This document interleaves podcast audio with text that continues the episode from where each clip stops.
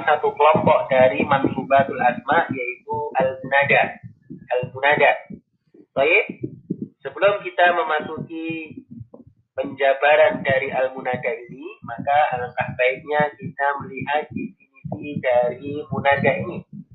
Kita perhatikan bahwasanya munada adalah isim yang disebutkan setelah huruf nida.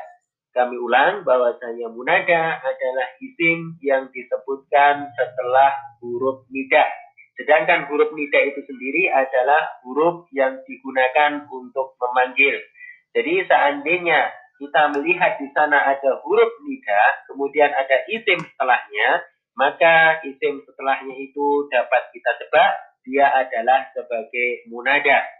Dan secara umum munada ini dia mansub ya, munada dia mansub karena munada termasuk salah satu kelompok dari mansubatul asma.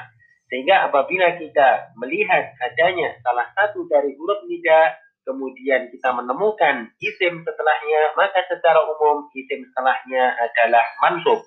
Karena kita melihat ya secara umum dia adalah sebagai munada. Baik, kita lihat contohnya, misalnya kita buat contoh yang sederhana.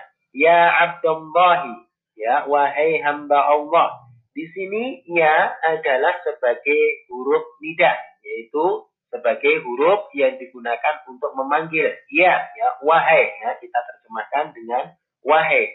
Kita lihat di sana ada isim setelahnya yaitu abda ya abda. Dia kita harokati dengan fathah ya karena dia mansub ya dia mansub ya abdullahi ya ya ya. Baik, kemudian contoh yang kedua kita lihat di sana ada contoh ya naiman istaikid. Wahai orang yang tidur, bangunlah. Di sini ada huruf nida iya ya, iya wahai dan terletak kata setelahnya yaitu naiman dia mansub karena dia adalah sebagai munada ya. Ya naiman istaikid wahai orang yang tidur bangunlah. Nah ini adalah gambaran singkat tentang munada sekali lagi munada adalah isim yang dia diletakkan setelah huruf nida secara umum Isim yang diletakkan eh, setelah huruf tidak maka dia mansub. Secara umum demikian. Baik, kita akan melihat tentang huruf-huruf nida itu sendiri. Apa saja sih yang termasuk huruf-huruf nida? Baik, di sana ada beberapa huruf-huruf nida. Yang pertama adalah a ya, atau hamzah a ya. A ini dia mempunyai fungsi sebagai alat untuk memanggil akan tetapi dia memanggil dari jarak dekat saja ya. A ini mempunyai kekhususan dia digunakan untuk memanggil jarak dekat. Jadi nggak perlu teriak-teriak ya jarak dekat saja.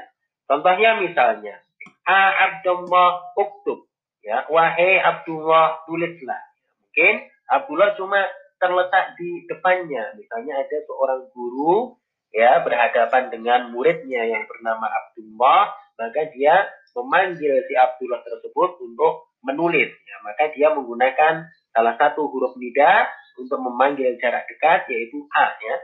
Dia menyatakan apa? A Abdullah uktub ya. A Abdullah uktub. Wahai Abdullah tulislah ya. Ini sekali lagi a atau hamzah digunakan untuk memanggil jarak dekat. Kemudian ada huruf-huruf nida yang lain yaitu ayah, hanya, dan ai. Ya, sekali lagi ayah, hanya, dan ai. Huruf-huruf nida ini digunakan untuk memanggil jarak jauh. Jadi jarak antara si pemanggil dengan yang dipanggilnya ini cukup jauh ya, cukup jauh ya.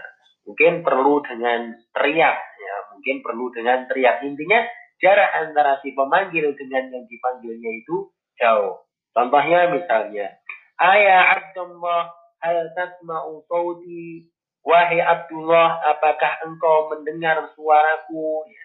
Ini si Abdullah ini tidak berada di hadapannya secara langsung ya, mungkin di seberang sana ya. Maka untuk memanggilnya kita menggunakan huruf tidak ayah ya. Kita menggunakan huruf nida ayah ya. Di sini contohnya ayah Abdullah tasma'u sauti wahai Abdullah apakah engkau mendengar suaraku seperti itu. Baik, itu kelompok huruf nida yang kedua. Maka di sini ada huruf nida ya ya. Ya. Nah, ini lebih fleksibel Ya, ini dapat digunakan untuk memanggil jarak dekat ataupun jauh. Jadi nggak usah bingung-bingung. Kalau misalnya pusing memilih huruf tidak, pakai saja ya. Nggak salah seandainya kita menggunakan untuk jarak dekat ataupun jarak jauh ya. Sama saja, nggak kita salahkan. Ya, lebih fleksibel ya. Ya, makanya sering muncul orang yang memanggil itu menggunakan ya.